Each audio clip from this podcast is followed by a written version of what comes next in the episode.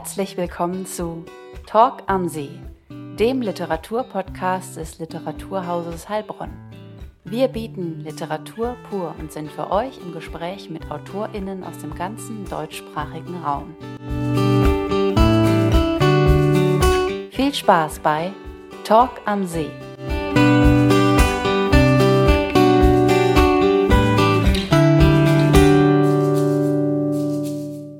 Heute mit Christian Baron. Christian Baron, geboren neunzehnhundertfünfundachtzig in Kaiserslautern, studierte Politikwissenschaft, Soziologie und Germanistik in Trier.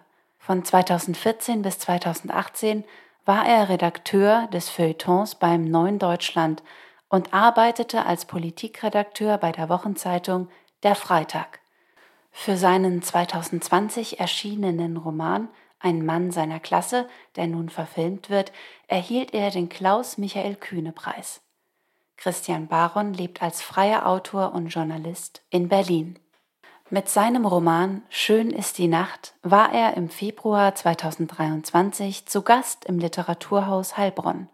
Im Gespräch mit Literaturhausleiter Doktor Anton Knittel erzählt er davon, wie ein kritischer Text über Männlichkeit in einer Sonderausgabe zum Internationalen Frauentag der Wochenzeitung Der Freitag zum Ausgangspunkt seines Schaffens als Schriftsteller wurde. Das Gespräch führte Doktor Anton Knittel. Einleitung gesprochen von Lena Kirchgäßner. Ja, lieber Christian Baron, herzlich willkommen im Literaturhaus Heilbronn. Schön, dass Sie sich Zeit genommen haben für diesen Podcast Talk am See. Sie haben mit Ihrem literarischen Debüt Ein Mann seiner Klasse einen großen Erfolg gefeiert. Nicht minder jetzt mit dem zweiten Roman, mit dem Sie zu Gast sind im Literaturhaus. Schön ist die Nacht, beziehungsweise der zweite Text hat den Roman, der hat den Titel, Gattungstitel Roman, der erste ja gar keinen Titel. Ähm, bevor ich jetzt äh, zum Roman Schön ist die Nacht komme, vielleicht generell, Sie haben es ein paar Mal auch schon gesagt ähm, und wir können es ja auch lesen im Mann seiner Klasse, wie Ihr Werdegang war. Aber wie sind Sie zum Schreiben gekommen? Wie haben Sie den Weg vom Journalisten zum Literaten beschritten? Ja, da musste es so einen Anstoß von außen geben, ehrlich gesagt. Ich habe ja noch das Zeitungsredakteurshandwerk so von der Pike auf gelernt und in Deutschland, das ist, glaube ich, wirklich eine deutsche Eigenart, da lernt man in der Journalistenausbildung, dass man nicht ich sagt. Mhm. Die Distanz zum Gegenstand des Berichtens oder auch des, sogar des Kommentars ist immer relativ wichtig. Und ich weiß, dass das im Engl- angelsächsischen Raum beispielsweise anders ist, in Frankreich glaube ich auch, aber in Deutschland eben nicht. Und deswegen hatte ich immer diese Scheu, obwohl ich wusste, dass es zwischen den Themen, die mir wichtig sind, also Sozialpolitik, die soziale Frage und meiner eigenen Biografie eine unmittelbare Verbindung gibt, habe ich die nie hergestellt in meiner journalistischen Arbeit. Mhm. Und irgendwann haben wir bei der Wochenzeitung Der Freitag, bei der ich damals Redakteur war, vor vier Jahren ist das gewesen, zweitausendneunzehn, zum Internationalen Frauentag eine Sonderausgabe gemacht. Und da wussten wir erstmal nicht, was sollen wir denn machen, hm, gibt so viele Möglichkeiten und eine Kollegin hatte dann die Idee, komm, dieses Jahr haben die Frauen frei und die Männer schreiben kritisch über Männlichkeit. Mhm. Und ich ahnte, was passieren könnte, denn die erste wichtige Idee war, irgendjemand von uns schreibt dann in der Ich-Form über seinen Vater. Mhm. Ich habe mich in meinem Büro verzogen, die Tür hinter mir zugemacht, aber mein Chef hat mich gefunden, der wusste schon damals Bescheid über meinen Hintergrund und hat gesagt, komm, mach mal. Und ich, nee, man sagt nicht ich. Mhm. Und das kann auch kein journalistischer Text sein. Das wird dann eher literarische Annäherung. Und dann sagt er, ja, mach. Hauptsache du machst, sonst wird es nämlich eine Dienstanweisung und dann musst du. Und dann habe ich gemacht. Und eben in dieser literarischen Form, mhm. das ist, das ist wirklich äh, keinerlei Recher- ich habe auch nicht recherchiert oder so, sondern ich habe mich hingesetzt und diesen Text geschrieben, der gerade so aus mir rauskam. Und der ging richtig durch die Decke. Mhm. Und dann habe ich mir gedacht, warum sollte ich nicht die ganze Geschichte erzählen und genau mit diesem Zugriff, also nicht diesen soziologisch oder journalistischen Zugriff, sondern mhm. einfach der Kraft des Erzählens vertrauen, denn damit mhm. bewirke ich offenbar am meisten in diesem Punkt. Mhm. Und das hat sich dann im Laufe der Zeit bestätigt und deswegen mache ich auch mit dem Schreiben jetzt weiter. Und ähm, das Schreiben war natürlich äh, das literarische Schreiben, äh, auch wenn Mann seiner Klasse keine Gattungsbezeichnung hat. Es ist Literatur, es ist kein, kein Sachbuch, es ist kein äh, soziologischer, äh, wissenschaftlicher Text, sondern es ist ein erzählender Text. Ähm, so lese ich ihn zumindest.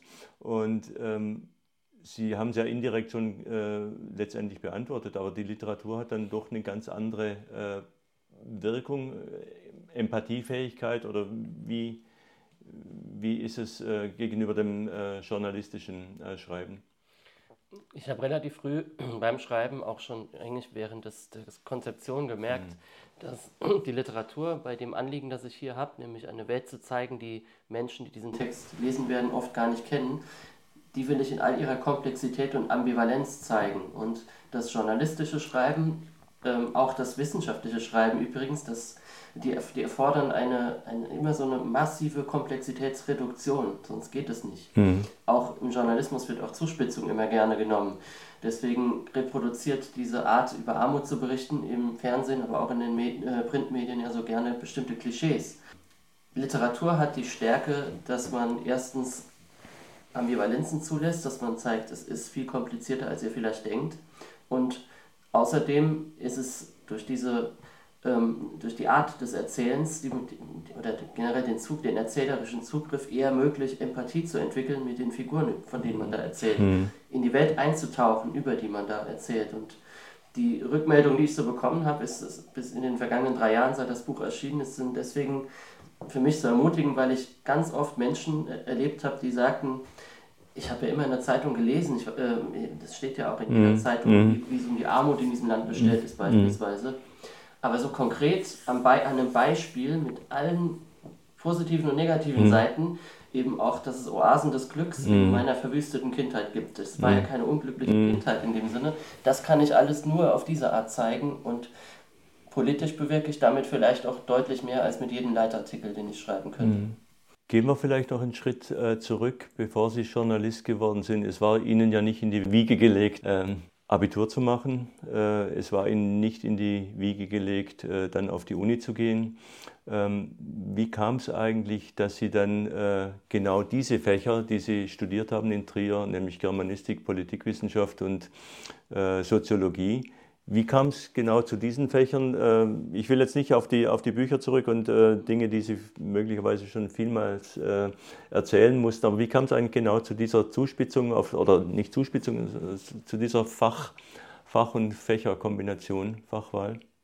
Ich weiß noch, dass ein Onkel, ein Onkel von mir, mir, als ich auf dem Weg zum Abitur schon war, zu mir gesagt hat, du musst was Richtiges studieren, was mhm. wo du dem kleinen Mann helfen kannst. Mhm. Er hat so an sowas wie Jura gedacht, mhm. damit ich Rechtsanwalt werde mhm. und dann, ich weiß nicht, im Arbeitsrecht tätig ja. bin oder mhm. so. Oder andere Verwandte, die sagten, Ingenieur musst du werden, das ist was Richtiges. Also irgendetwas, wo man sofort, wo, wo von vornherein mhm. klar ist, in welche Richtung es geht mhm. und was auch Sicherheit vermittelt. Man mhm. sagt, du machst das für was Handfestes. Und mir war aber zu dem Zeitpunkt schon längst klar, wenn ich äh, zur Uni gehe, dann halte ich das nicht durch, wenn ich eine Sache machen muss, die meiner Neigung widerspricht. Dann mache ich lieber eine Berufsausbildung. Und ich hatte in der Schule, in der Oberstufe, einen Lehrer im Fach Sozialkunde, mhm. ähm, der mich absolut begeistert hat für Politik. Also ihm ist es zu verdanken, dass ich mit fünfzehn schon angefangen habe, den Spiegel zu lesen ah, zum Beispiel. Ja. Oder politische Sachbücher, mhm. obwohl ich ähm, mit, mit Literatur zu der Zeit noch sehr wenig zu tun hatte mm, mm. und nur im Deutschunterricht mal gelesen habe, aber das habe ich schon getan und er, mm. ähm, ja, weil er, in, wir haben zum Beispiel das politisch, ein halbes Jahr lang das politische System der D D R gelernt. Mm. Davon haben Freunde von mir, die ich dann später hatte, die auf Gymnasien waren, nie was gehört. Mm. Wir haben gelernt, was Marx und Engels so gesagt haben. Mhm. Also mhm. Das, das sind Dinge, die haben mich oder ein halbes Jahr einfach nur bestimmte grundlegende wirtschaftspolitische Dinge. Alles Dinge, die, wo ich sofort gemerkt habe, das hat wirklich was mit mir zu tun. Und dann konnte mein Onkel noch so sehr sagen, mach mal was, was Richtiges ist. Ich finde, ich habe gesagt, Politik, Soziologie, auch Literatur dann später, das ist was Richtiges, weil es hat ganz unmittelbar was mit mir zu tun und ich weiß, dass ich das durchziehen kann. Weil es eine Leidenschaft von mir mm. schon äh, mm. vorher gewesen ist. Mm. Und dann musste ich mich gegen Widerstände durchsetzen, aber ich habe es dann doch irgendwie, ich habe da halt einfach meinen sturen Kopf behalten und mm. weiß, wäre es anders gewesen, dann wäre ich gescheitert. Und ähm, jetzt kommen wir gerade äh, Schule und äh, Einfluss der Lehrer. Ähm, wenn Sie jetzt, äh, wenn ich jetzt nochmal von Texten weggehe, äh, wenn Sie eben Rückblick auf die beiden Texte und auf ihre sonstige ähm, Schreiberfahrung zurückgehen, auf ihren Berufsweg zurückgehen, ist unser Bildungssystem so, so durchlässig, dass es äh, ja auch äh, Schülerinnen und Schüler auf den Weg bringt, äh, die eben von Haus aus und aus dem, ich will jetzt nicht von Klasse reden, aber wir reden ja oft von, von Schichten, äh, aus der entsprechenden Schicht dann tatsächlich äh, auch in, genug und äh, ausreichend gefördert werden könnten. Ich bekomme relativ häufig, oder für mich viel zu häufig, einen Satz gesagt, wie zum Beispiel, du bist doch das beste Exempel dafür, dass man in diesem Land alles erreichen kann, wenn man nur schlau ist und genug äh, Ruhm in den Knochen hat und vor allen Dingen ähm, ehrgeizig und zielstrebig ist. Und ich muss dann immer sagen, wenn Sie mein Buch Ein Mann seiner Klasse gelesen hätten, dann würden Sie merken, in dieser Biografie ist eins immer ablesbar, dass ich hätte auch ein kleiner Einstein sein können und wäre trotzdem mhm. nicht diesen Weg gegangen und zumindest nicht aus eigener Kraft. Mhm. An den entscheidenden Stellen meines eigenen Lebens waren immer Menschen da, die mir die Klassenschranken, wie ich sie eben nenne, mhm. aufgemacht haben, dass ich durchgehen konnte. Mhm. Und das braucht es leider in einem Land wie Deutschland, in dem das Bildungssystem dadurch allein schon durch Ungerechtigkeit geprägt ist, dass es noch immer mehrgliedrig ist. Mhm. Das mehrgliedrige Schulsystem ist etwas, das aus der Zeit der Industrialisierung stammt, als man, äh, eine, als man Menschen für bestimmte Segmente ausbilden musste und die mhm. Masse musste dann eben in die Fabriken gehen und eine kleine Elite sollte dann in die Universitäten. Die Gesellschaft heute hat sich doch so massiv gewandelt, dass wir Gemeinschaftsschulen haben könnten. Und es ist aus meiner Sicht auch volkswirtschaftlich völlig falsch, so viel Potenzial einfach verschütt gehen zu lassen. Dass man zehnjährigen Kindern nach der vierten, in Berlin ist es nach der sechsten Klasse immerhin, sagt, du gehst jetzt auf die oder die Schulform. Mhm. Und das legt dann auch quasi schon fest, ob du nachher Abitur machen kannst oder nicht. Das ist zutiefst ungerecht und ich finde es nicht in Ordnung. Ich konnte auf eine Gesamtschule gehen. Mhm. Das hat mir diese, diesen Weg noch offen gehalten. Da muss, mhm. Warum soll man mit zwölf, dreizehn schon wissen, was man später für einen Beruf mhm. macht? Das mhm. ist doch, das ist doch ne, selbst wenn man es ganz eiskalt rational sieht, falsch. Wenn man es äh, mhm. ja. ja. politisch und persönlich nimmt, erst recht. Und das ist etwas, wogegen ich dann auch immer wieder anreden muss. Also ich bin jetzt nicht der Self-Made-Man. Nein, mhm. bin ich überhaupt nicht. Mhm. Und... Ähm Zwei Fragen, äh, vielleicht die erste vorweg. Äh, Sie hatten von der Berufs, äh, Berufsbildung und äh, Ausbildung gesprochen und vom, vom Bildungssystem und auch jetzt gerade äh, nochmal ausgeführt, wie, wie wichtig das ist, dass an entscheidenden Stellen auch Persönlichkeiten und Personen, die Sie und, und andere dann auf, auf die Wege bringen, äh, wäre das Studium äh, keine Option gewesen, als tatsächlich als Lehrer oder als ein solcher Ermöglicher äh, dann aktiv zu werden? Ich habe am Anfang äh, einige Zeit darüber nachgedacht, mhm. und, aber ich war wahnsinnig, das bin ich heute eigentlich immer noch, aber damals noch viel, viel mehr, ein wahnsinnig scheuer und schüchterner Mensch, mhm. der mhm. ich vor jedem Referat, äh, das ich vor dreißig wenn auch wohlbekannten hm. äh, Klassenkameraden äh, halten musste. Da war ich tagelang gelähmt, ich konnte das hm. nicht. Und deswegen konnte ich mir mit zwanzig, einundzwanzig auch nicht vorstellen, mal ähm, jeden Tag hundert Kinder zu unterrichten. Aber hm. an sich ist das ein Beruf, der mir, oder äh, ja, das sind die Menschen, die hau- hauptsächlich mir es ermöglicht haben. Hm. Also ich habe ja eben gesagt, das, unser Bildungssystem ist aus, auf Ungerechtigkeit ausgelegt, aber wir sind ja keine Ständegesellschaft. Aufstiege sind möglich, wenn es Menschen in diesem System gibt, die sagen, komm, ich helfe dir. Mm. Und so war es bei mir. Und Lehrerinnen und Lehrer sind da sehr wichtig. Ein Kollege von mir, der im Journalismus lange tätig war, der ist vor drei Jahren Quereinstieg in den Lehrerberuf gegangen. Mm. Und der hat mir dann nach ein paar Monaten gesagt, weißt du, warum ich Lehrer geworden bin? Weil du mir immer erzählt hast, wie wichtig Lehrer für dich mm. waren. Und er ist im Moment sehr glücklich mit dem Job, schön. Auch mm. wenn die Pandemie ihm leider mm. auch äh, zugesetzt hat. Aber das ist natürlich für mich eine große Auszeichnung. Und mm. ich bin heute der Überzeugung, dass ich in der Rolle, die ich jetzt einnehme, auch Ermöglicher sein kann, weil ich beispielsweise ganz oft bei Lehrkraftausbildungen, äh, Fortbildungen auftrete und meine Geschichte erzähle, mm. den mm. angehenden mm. Lehrkräften oder den langjährigen Lehrkräften mm. in Schulen mit schwierigen äh, Klientel ins Gespräch komme, weil ich an Schulen auftrete, das mache ich wahnsinnig gerne. Mm. Und diese Rolle, in der fühle ich mich im Moment sehr wohl. Schön. Und die damit verbundene Frage, Sie wollten nicht Lehrer werden aus äh, den gerade genannten Gründen.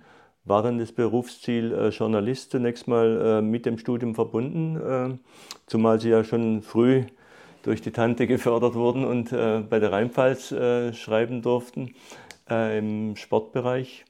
Äh, war dann mit Studium schon äh, das Ziel, ja, im, im Journalismus meinen Beruf mal auszuüben, als, als Journalist mein Geld zu verdienen. Ja, zu Beginn noch nicht, mhm. auch wenn ich schon parallel bei der Rheinpfalz mit siebzehn gearbeitet mhm. habe. Aber äh, erstmal, dass ich überhaupt da Artikel schreiben durfte, im Sport war das damals, das war für mich schon ein Ding der Unmöglichkeit. Das ist wirklich wie wenn irgendwie ein normaler Mensch in die äh, Raumkapsel steigt und zum Mond fliegt. So mhm. muss man sich das echt vorstellen. Mhm. Und da war der Weg noch weit, sich vorstellen zu können, dass das sogar mal ein Beruf wird, der mich ernährt. Und das hat dann nochmal zwei, drei Jahre gedauert und dann, als ich so Das, die Zwischenprüfung hinter mir hatte, habe mhm. ich mir konkret Gedanken gemacht, ja, eigentlich ist das das, was ich machen will. Und mhm. dann habe ich auch nur noch darauf hingearbeitet und auch nichts mhm. mehr anderes. Mhm. Und Sie haben jetzt auch schon mehrfach ähm, in verschiedenen Gesprächen und äh, äh, Artikeln auch darauf hingewiesen, wie schwierig das war, den schulischen Weg zu gehen und äh, wie fremd Sie sich auch zunächst an der Uni gefühlt haben.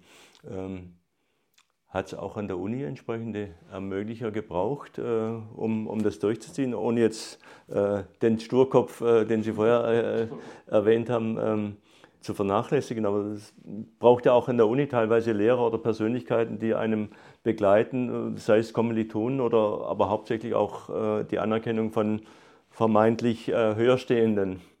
Ja, also da gab es ähm, ganz konkret einen Professor, mhm. der für mich zum Mentor geworden ist. Mhm. Ich hatte Soziologie eigentlich nur im Nebenfach, aber habe es mhm. irgendwie hingekriegt, dass ich auch bei ihm meine Magisterarbeit ja. schreiben konnte, mhm. dass er das auch mit betreut hat. Und der hat mir, der hat mich einmal in einem äh, Seminar, in einem Soziologie-Seminar, äh, offenbar hat er mich da gescannt. Er hat offenbar mhm. verstanden, ah okay, der meldet sich nicht so oft, mhm. aber auf einmal, der schreibt in dieser Klausur, in dieser Zwischenklausur, schreibt er so gute Sachen. Und dann hat er mich mal in seine Sprechstunde gebeten mhm. und wusste relativ schnell, ah, wir haben einen ähnlichen sozialen Hintergrund. Denn mhm. er hat auch äh, einen Vater, der es ja, sich auch schwer getan hat und ist, in, wenn auch nicht in Armut, aber in schwierigen Verhältnissen aufgewachsen. Mhm. Und der hat dann offenbar entschieden, ich nehme mich unter meine Fittiche mm, und mm. er hat mir Selbstvertrauen geschenkt. Das war, mm, neben dem Fachlichen war eigentlich noch wichtiger war die Tatsache, dass er mir immer wieder gesagt hat, es ist richtig, dass du hier bist. Mm. Ich, es ist auch richtig, dass ich hier bin. Mm. Wir haben hier genau dasselbe Recht zu mm. sein, wie die Leute, die in Häusern voller Bücher aufgewachsen mm. sind. Und das hat was in Gang gesetzt, ja. Also da gab es auch mhm. diesen einen Ermöglicher und dann immer wieder äh, drumherum auch Leute, sei es so Kleinigkeiten, sei es im Hochschulsport, beim Fußballspielen, mhm. dass mal dann jemand, der mich zufällig ein bisschen besser kennengelernt hat, ähm, direkt danach, wenn wir irgendwie äh, erschöpft sind und beim Bier sitzen, einmal ein Thema anstupst und sagt, wie geht's denn eigentlich dein, äh, wie geht's denn eigentlich deiner Tante? Mhm. Und dann kommen wir auf einmal in ein persönliches Gespräch. Das hilft mhm. sehr, also mhm. gesehen zu werden. Vielleicht mhm. ist das das, was, was mir an der Uni am meisten geholfen hat, mhm. das gesehen mhm. werden. Mhm. Jetzt äh, habe ich es ja gesagt, Sie sind jetzt mit zwei literarischen Texten äh, seit äh, drei Jahren unterwegs. Sie sind sehr erfolgreich. Äh, Theateraufführung äh, von Ein Mann seiner Klasse. Dann auch auf Dreisat gesendet, wenn ich es richtig gesehen habe. Ich habe es damals leider nicht sehen können. Äh, ich hoffe, es gibt es noch in der Mediathek, ich muss mal gucken. Wie ist es, wenn Sie jetzt äh, in vertraute Gegenden kommen, wo Sie aufgewachsen sind? Äh, wie ist es für Sie, nach drei, drei Jahren wieder zurückzukommen mit dieser Geschichte, mit dieser äh, Biografie und diesen äh, Geschichten? Es ist ja nicht nur die, die Ich-Figur, sondern eben auch die Die Figuren Willi und, und Horst jetzt im, im Roman Schön ist die Nacht. Wie ist es für Sie, wenn Sie vermeintliche Klassenkameraden oder Klassenkameraden im doppelten Sinne äh, wieder treffen, die Sie jahrelang vielleicht nicht gesehen haben und die jetzt zu Ihrer Lesung kommen oder zu Ihrem, äh, zur Buchpräsentation, wie auch immer? Ich habe irgendwo mal gelesen, die äh, Lesungen in der Pfalz sind äh, meistens ausverkauft oder wahnsinnig gut besucht. Äh, ja, wie ist es, äh, jetzt zurückzukommen, auch sich zu öffnen und ähm, möglicherweise auch nonverbal äh, zu wissen, ja, die verstehen einen, die wissen genau, wovon ich rede. Ich brauche da vielleicht gar nicht so viel erzählen. Ja, einerseits ist es eine große Freude natürlich, mhm. ähm, bei Lesungen auf einmal jemanden vor mir zu haben, nachher, äh, wenn es dann um die Signierstunde äh, geht, mhm. die Leute, die ich denke, äh, ich kenne dich doch noch in dreißig Jahre jünger oder so, mhm. so lange nicht, aber mhm. doch die Grundschulkollegen schon. Ja, ja. Also in der ersten Klasse war ich so vor dreißig Jahren. Mhm. Und solche Leute treffe ich auch wieder aus der Grundschulzeit mhm. sogar. Und das ist, ähm, das ist deswegen ganz toll, weil wir dann unsere Geschichten relativ, wir sind relativ schnell wieder in diesen alten Geschichten mhm. drin und ähm, dann sagt auch mal jemand, ah, das habe ich aber damals anders wahrgenommen. Mhm. Und auf einmal bekomme ich die Perspektive gespiegelt. Ja, ähm, ich habe mich letztens erinnert, wir haben dich auch echt gemobbt. Kinder können ganz schön mhm. grausam mhm. sein, weil äh, du konntest ja nichts für deine mhm. Armut, aber dass du dir die, ähm, weiß nicht, die Schokomilch in der Pause nicht leisten konntest, mhm. hätte, würde ich dir heute das nicht mehr vorwerfen. Aber da, ne, das solche mhm. Dinge, mhm. Lehrerinnen und Lehrer, äh, wenn die da sind, das sind für mich dann die Momente, wo ich sagen kann, ich hoffe, sie wissen, was sie eigentlich für eine Bedeutung für mich haben. Und mhm. dann kommt dann sowas wie, ach, das ist doch unser Job. Und mhm. nein, das ist nicht einfach nur ein Job, das wissen sie dann jetzt, weil meistens kriegen Lehrer ja gar nicht mit, was später aus den Kindern wird. Und mhm. da bin ich, glaube ich, für viele auch etwas, ja, ein gutes Beispiel, dass, oder dass ihr, ihr Berufsleben nicht umsonst war. Manche haben ja, hadern ja im Alter auch ein bisschen damit und sagen, nein, sie haben den, mit den wichtigsten Job in dieser Gesellschaft. Das mhm. freut mich, dass ich das auch sagen kann. Und dann gibt es aber auch manchmal Leute in Kaiserslautern, wo ja das spielten, wo ich herkomme, die mich so als Nestbeschmutzer sehen. Das wäre nämlich meine Frage gewesen, ja. Mhm. Ich bin ja kein Heimatdichter, der jetzt mhm. seine Herkunftsstadt mhm. besingt in Oden, mhm. sondern ich zeige es schon so, wie ich es wahrgenommen habe mhm. und ähm, wie ich es auch recherchiere, jetzt, mhm. wenn es um das neue Buch in den siebziger Jahren geht. Und das mhm. ist eben dann nicht alles nur ganz toll. Diese Stadt gilt als strukturschwach, diese Region, also ähm, die Arbeitslosigkeit liegt über dem Bundesdurchschnitt, das macht ähm, diesen, diese Region mhm. eben sowieso verwundbar. Mhm. Die denken schon, im öffentlichen Bild werden wir eh schon falsch gezeigt, weil es gibt ja auch die Technische Universität, ein Fraunhofer-Institut, mhm. also es gibt zwei Seiten, aber ich will eben beide zeigen und nicht nur eine. Das ist mir schon sehr, sehr wichtig, dass da nichts äh, nicht so einseitig wird und es gibt Leute, die nehmen mir das übel. Letztens mhm. erst bei einer Lesung gab es wieder eine Wortmeldung. Ähm, wieso behaupten sie, wir seien abgehängt? Das sind mhm. wir überhaupt nicht. Und dann kommen wir aber irgendwann doch wieder in einen produktiven Dialog darüber, was sich praktisch ändern muss. Mhm. Da gibt es ja eine ganze Menge und was auch Lokalpolitik und die Landespolitik tun können. Das finde ich dann wiederum, wenn es diese Wendung nimmt, dann ist es auch für mich sehr schön. Mhm.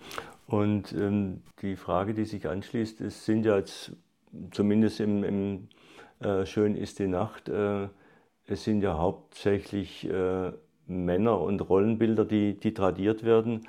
Und da gibt es eine bestimmte äh, Nähe oder auch äh, Verstehensebene, sei es beim, beim Sport. Äh, Sie haben jetzt äh, Kaiserslautern erwähnt. Äh, Fußball ist natürlich äh, sicherlich ein, ein äh, schichtenverbindendes äh, und äh, stärkendes Element. Äh, gibt es da auch äh, ja, weitere Dinge im, äh, im Text, äh, jetzt mal der, diese äh, das Arbeit, die Arbeiterschicht oder Arbeiterklasse, wie ich es äh, auch immer nennen möchte, äh, verbindet über, mit anderen äh, Klassen oder gibt es da Klassenübersprünge quasi?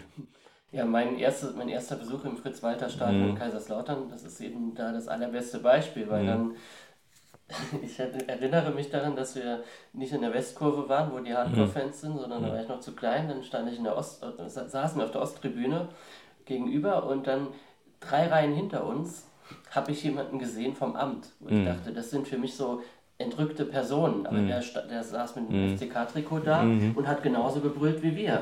Wo ich dachte, ah, okay, äh, hier sind wir echt alle jetzt in diesem Moment gleich. Wenn auch natürlich die Problematik darf man nicht, es gibt dann immer diesen äußeren Gegner, das können die Bayern-Fans sein, wer immer gerade da ist. Und aber diese Gemeinschaft, die, hat, die, die fand ich schon echt gut. Das, das hat äh, gute und schlechte Seiten. Für mich damals als Kind war es vor allen Dingen gut, ähm, weil ich dann das Gefühl hatte, okay, man kann auch, man kann auch dazugehören, obwohl man im Alltag relativ wenig zu, miteinander zu tun hat. Und mhm. ein anderer Ort, der äh, für mich in meiner Kindheit wahnsinnig wichtig war, ist die Kneipe gewesen. Es gibt, äh, das ist ein unglaublich wichtiger sozialer Ort, weil da auch ähm, sowas wie, so, manchmal gibt es so steife Etiketten, im mhm. Theater zum Beispiel gäbe es die, die ist da aber aufgehoben. Mhm. Da treffen sich auch Leute, die sich vielleicht auf der Straße aneinander vorbeigehen würden, mhm. kommen da ins Gespräch miteinander. Mein Vater hatte beispielsweise einen Sparkassenangestellten als guten Freund, weil er ihn in der Kneipe getroffen hat. Mhm. Ob die wirklich so gut befreundet waren, mhm. weiß ich jetzt nicht, mhm. aber jedenfalls haben sie sich sehr gepflegt und gut miteinander unterhalten und kamen gut miteinander mhm. aus. Und ich habe das gesehen, wie der dann auch häufig mit, äh, mit Anzug und Krawatte nach der Arbeit in die mhm. Kneipe kam. Mhm. Und da hat niemand den anderen für sein Äußeres mhm. oder für Oberflächlichkeiten niedergemacht, sondern jeder konnte sein, wer er ist und mhm. das oder wer er sein wollte. Das ist schon, das ist jetzt eine sehr positive Seite. Mhm. Es war, heute würde man sagen, ein Safe Space für mich. Mhm. Das will ich nicht romantisieren. Es gab auch immer mal wieder... Äh, Reibereien, also mhm. das weiß auch jeder, aber als Kind fand ich das faszinierend. Das ist natürlich die damalige Männerwelt. Wie ist es mit äh, den Frauen? Ähm, in Schön ist die Nacht äh, versuchen sie ja eigene Wege zu gehen und kommen trotzdem nicht so richtig äh, äh, voran und kommen nicht von den Männern los. Äh, wie ist es äh, mit den Frauenbildern und den Frauenrollen, die Ihnen zugeschrieben worden sind, die Ihnen zugeschrieben sind? Ja, ich weiß nicht, ob man äh, den starken Begriff des Patriarchats unbedingt noch verwenden muss, heute sowieso mhm. nicht, aber zumindest in den siebziger Jahren, die ich, ähm, wenn ich mich mit mhm. der Generation meiner Großeltern beschäftigt habe, da ist mir schon aufgefallen, dass es noch patriarchale Strukturelemente gab, die sehr stark gewirkt haben. Also ähm, die Ehefrau der Figur Willi beispielsweise, Rosi, mhm. die ähm, Anfang vierzig ist, ähm, viele Kinder jetzt schon hatte, zwei mhm. davon leben noch zu Hause und die ist ans, an den Herd gefesselt, mhm. weil dieses Ein-Ernährer-Modell in der alten Bundesrepublik ganz stark mhm. war, die mhm. Erwartung an mhm. die Männer auch, der sie gerecht werden wollten. Mhm. Der Willi, der kommt dann nach Hause von der Kneipe, weil er glaubt, er muss noch ein Bier trinken, irgendwann abends um neun oder zehn, und versteht nicht, warum seine Frau schlecht drauf ist. Mhm. Sie wiederum findet es schlimm, dass er nicht sieht, hey, ich, mhm. ich habe mhm. vielleicht auch noch andere mhm. Wünsche, ich bin jetzt vierzig und mhm.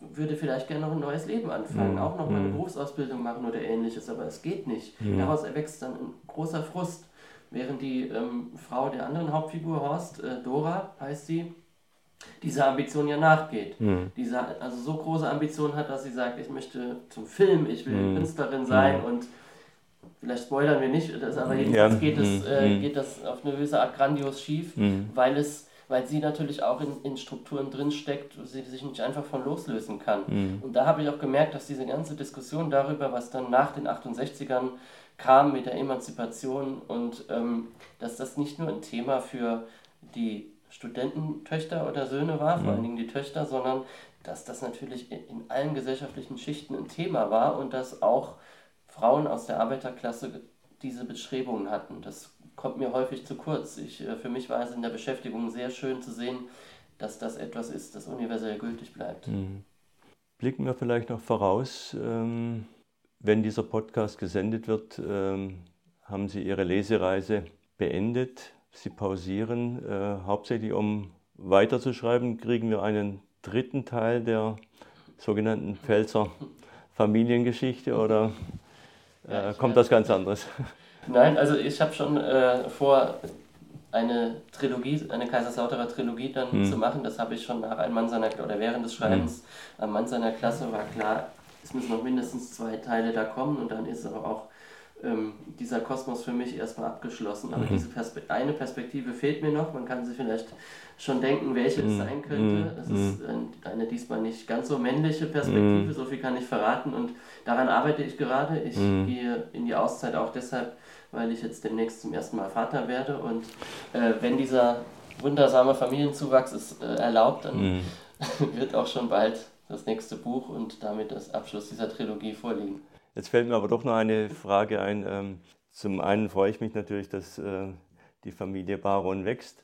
Äh, zum anderen aber, äh, wie schreiben Sie eigentlich? Haben Sie äh, jetzt beim Schreiben, machen Sie Tagebuchnotizen, machen Sie Notizen, Exzerpte? Ähm, weil die beiden Texte sind jetzt in relativ kurzer Zeit äh, hintereinander entstanden, äh, voluminöse Werke. Ähm, sie scheinen sehr konsequenter und äh, ja auch äh, Arbeiter zu sein. Ähm, Schreibarbeiter und äh, im positiven Sinn jetzt, jetzt gemeint. Ähm, wie, wie, wie sieht der Alltag aus äh, beim Schreiben? Bislang habe ich dann habe ich immer beim Schreiben so rauschhafte Zustände bekommen. Also dass mhm. ich dann wirklich über Wochen hinweg dann aber auch nicht nur vier Stunden am Tag gearbeitet habe, sondern mehr. Das brauchte ich. Und dann mhm. war ich wieder mehrere Wochen raus ich habe ja dann auch das ökonomische Standbein als Journalist mhm. noch weiter zu arbeiten, dann konnte ich da wieder weitermachen und um mich mhm. dann wieder, also hin und her. Aber weil Sie die Frage gestellt haben, wie ich meine Notizen oder wie ich eigentlich meine, meine das Konzept mache. Mhm. Als Journalist bin ich immer ein Architektenschreiber. Das mhm. heißt, ich habe ein Gerüst vorher mir notiert und an dem, und das schmücke ich dann aus und mhm. schreibe dann so entlang.